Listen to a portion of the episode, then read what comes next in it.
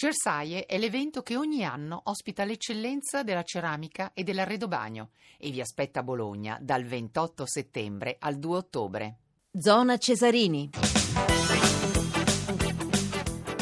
Le 22.44 minuti, bentornati ancora su Radio 1, Zona Cesarini, Maurizio Ruggero al microfono, Ombretta Conti regia, Toni Tisi all'assistenza al programma, Nicola Pambuffetti per la parte tecnica insieme ad Alessandro Rosi. Dunque, Empoli-Atalanta è finita con la vittoria in trasferta dell'Atalanta. Abbiamo il nostro Filippo Grassia. Buonasera Filippo. Sì, buonasera a te, buonasera ai nostri ascoltatori. Direi un breve commento di questa vittoria in trasferta di Edileia che porta, come abbiamo sentito dai eh, nostri radiocronisti, l'Atalanta a 8 punti, 8 punti a raggiungere la Roma in classifica. Beh, per lei è sicuramente un buon eh, risultato, soprattutto dopo le traversie della passata stagione, ma va anche aggiunto che l'arbitro Gavillucci insieme ai suoi collaboratori ci ha messo molto del suo in questa partita perché vedremo nel corso della Moviola che il gol dell'Atalanta andava annullato e che poi c'erano probabilmente un rigore per parte. Comunque più Atalanta che Empoli e la squadra di Giampaolo ha sicuramente fatto un passo indietro rispetto alle ultime eccellenti prestazioni, in particolare quella con il Napoli. Andiamo con la Moviola di Filippo Grassia. Allora, al dodicesimo Curtic in fase d'attacco molla Tonelli un pestone che avrebbe meritato la munizione, invece niente. Il gol dell'Atalanta arriva poco dopo la mezz'ora sugli sviluppi di un angolo, Toloi devia di testa in rete il cross da sinistra di Morales. A centro area però c'è Curtic in netto fuorigioco che partecipa all'azione e cerca di colpire in elevazione il pallone, posizione attiva insomma, l'assistente Longo ci pensa un po', poi si dirige verso il centrocampo e il gol invece di essere annullato viene convalidato. Andiamo alla ripresa.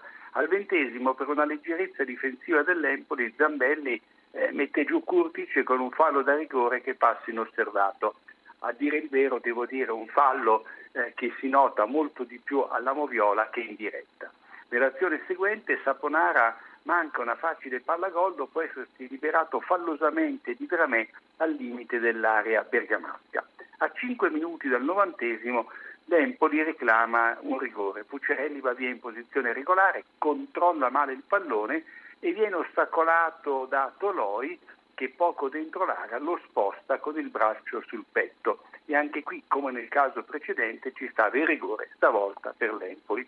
L'arbitro Gavillucci di Latina ancora immaturo si farà le ossa allora Filippo, sdoganiamoci da questa partita che abbiamo sentito per oltre un'ora e mezzo da eh, Scalamozzino e Meini, la vittoria dell'Atalanta 1-0 e, e adesso ti faccio una domanda, ma Filippo, Felipe Melo che è un incontrista, eh, sembra che stia prendendo diciamo, sotto braccio tutti i suoi compagni di squadra, insomma come direttore d'orchestra dell'Inter, per ora la fa viaggiare a punteggio pieno l'internazionale e questa è la forza in più.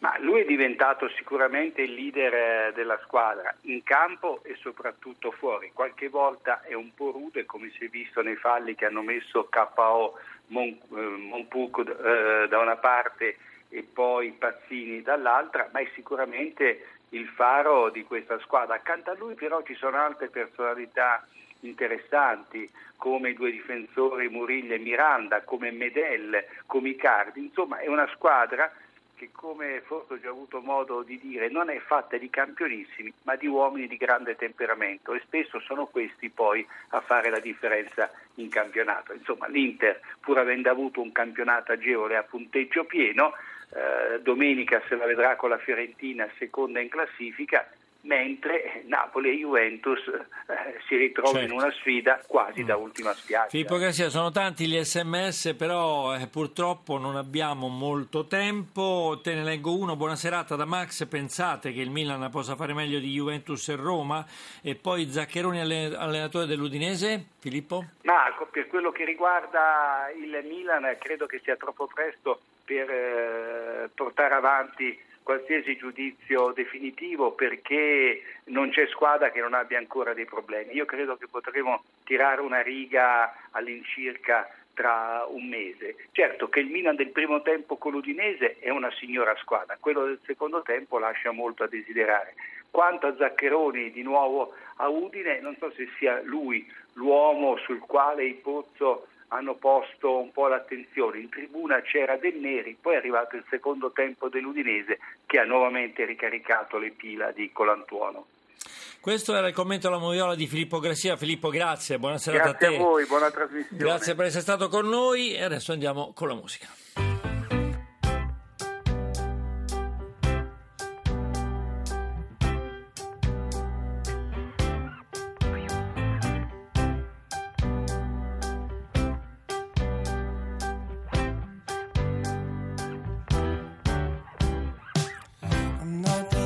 Brightest nor the darkest one. I'm in the middle like a tepid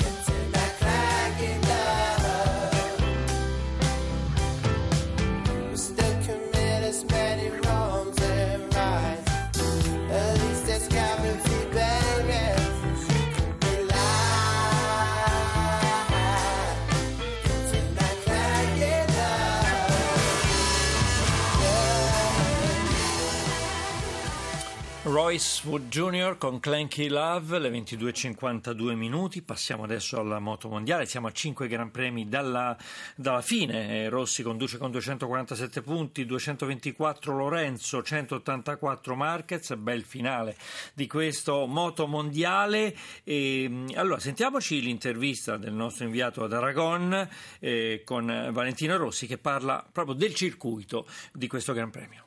È una pista dove non ho mai vinto e poi sono riuscito, sono salito una volta sul podio, è vero che non è che corriamo da tanto tempo, però sono salito una volta sul podio, però negli ultimi anni sono migliorato molto in questa pista e con la Yamaha l'anno scorso secondo me potevo andare bene ma ho sbagliato e poi quest'anno siamo venuti a fare dei test eh, dove abbiamo potuto già lavorare sulla moto e quindi speriamo che questo ci dia un buon setting di, di partenza e dove ho potuto anche lavorare sulla mia guida perché questa è una pista molto difficile. Spero e penso di poter fare, di poter fare meglio. Ecco. Dall'alto dei tuoi 36 anni e 20 anni di carriera, siamo alla stretta finale, senti pressione rispetto alle altre volte che ti stavi giocando un titolo, se più o meno e quanta ne può sentire invece secondo te Lorenzo? È indubbio, innegabile che si sente, si sente la pressione, però sinceramente già delle prime gare, ecco, soprattutto da, dall'Argentina che è stata la mia seconda vittoria, ero in testa già al campionato, avevo un po' di vantaggio, quindi da quando cominci a credere che, che si può provare a vincere la, la, la pressione sale, ecco, quindi bisognerà fare i conti anche con quella e sicuramente nelle ultime cinque gare sarà sempre peggio. Ecco. È molto importante secondo me, come hai detto te, cercare di essere veloci, di andare forte, di essere competitivi nelle prove ma soprattutto in gara perché non si può pensare di controllare o di non essere abbastanza veloci perché poi non solo lo svantaggio ce l'hai per te ma crei un vantaggio anche nel tuo avversario perché diventa sempre più forte, no? quindi bisogna farsi vedere competitivi. Questo sarà, sarà l'obiettivo, sarebbe bello fare una bella gara qui, cercare di salire sul podio e soprattutto di, di, di stare vicino a Orge, ecco, che, che, qui va sempre molto molto forte. Orge è velocissimo, penso che il suo più grande pregio no?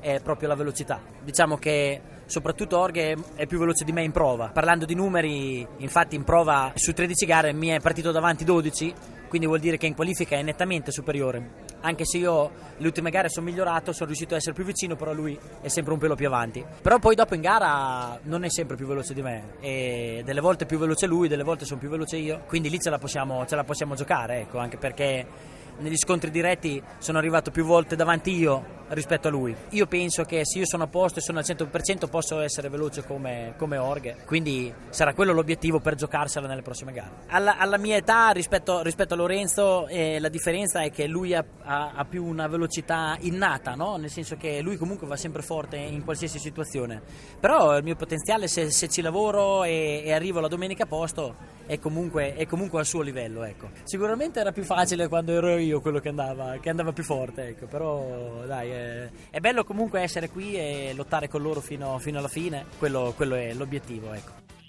Siamo in chiusura, vi ricordo che Zona Cesarini a cura di Riccardo Cucchi con l'organizzazione di Giorgio Favilla, l'assistenza al programma di Tony Tisi, grazie alla parte tecnica a Nicola Pambuffetti e ad Alessandro Rosi, la regia di Ombretta Conti, scaricate pure il nostro podcast zonacesarini.rai.it, seguiteci anche sulla pagina Facebook Radio 1 Sport, visitate anche il nuovo sito radio1sport.rai.it, adesso c'è il blog dei gol della Serie A, della quinta giornata. Dopo il giornale radio c'è King Kong con Silvia Boschero. La puntata dunque finisce qui. Diamo la linea al GR1. Prima, ripeto, il blog dei gol da Maurizio Ruggeri. La più cordiale buonanotte a tutti voi.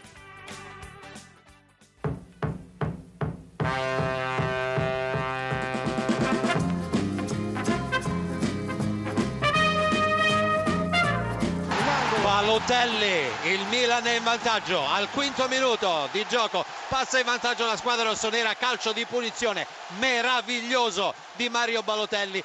Jack Bonaventura, il raddoppio del Milan, esattamente al decimo minuto, grandissimo lancio di Montolivo. Bonaventura solo davanti alla porta di Carnesi, sta stoppando con il petto e poi con il piattone sinistro ha messo verso l'angolo più lontano. Gran gol del Milan, Milan che ora è in vantaggio per 2-0. Zapata colpisce e mette in porta il pallone del 3-0. Ha accorciato le distanze l'Udinese, ha segnato Bado esattamente al sesto minuto del corso della ripresa, cambia ancora il parziale allo stadio Friuli di Udine, Udinese 1, Milan 3, la rete di Bado. Il gol dell'Udinese. Il vantaggio della Lazio, Giorgevic, 34 minuto, Lazio 1, Genoa 0. Floccari, il vantaggio del Sassuolo, 34 a Renzo Barbera, Palermo 0, Sassuolo 1 a te. Pogba a cercare quadrado sulla destra, aspetta il piazzamento dei compagni, viene rimontato da un difensore, allora preferisce dare fuori per Zazza, pallone in rete, Juventus in vantaggio, Juventus 1, Frosinone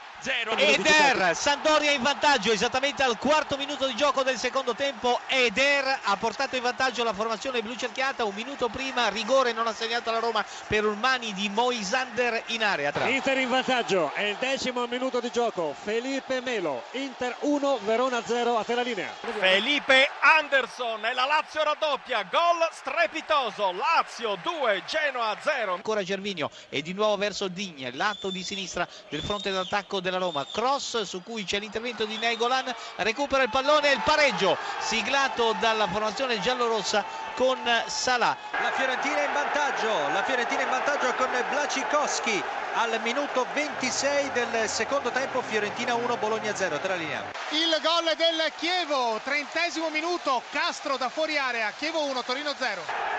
Raddoppio della Fiorentina con Kalinic, 2-0 per i Viola che in questo momento sono secondi in classifica. A Genova la Sampdoria si riporta in vantaggio con un tiro di Eder deviato da Manolas nella propria porta, 2-1 per la formazione blu cerchiata quando siamo al quarantesimo minuto, quindicesimo secondo. Scusami, scusami, è Torino che deve intervenire su un calcio d'angolo, pareggia il Frosinone, Blanchard l'autore dell'1-1 nel secondo dei tre minuti di recupero di questa partita. La battuta corta di Gomez verso Morales, il cross di destro, non esce il portiere, il colpo di testa, il gol del vantaggio atalantino con una indecisione se vogliamo da parte della difesa e Toloi che dovrebbe aver toccato di testa in anticipo su tutti.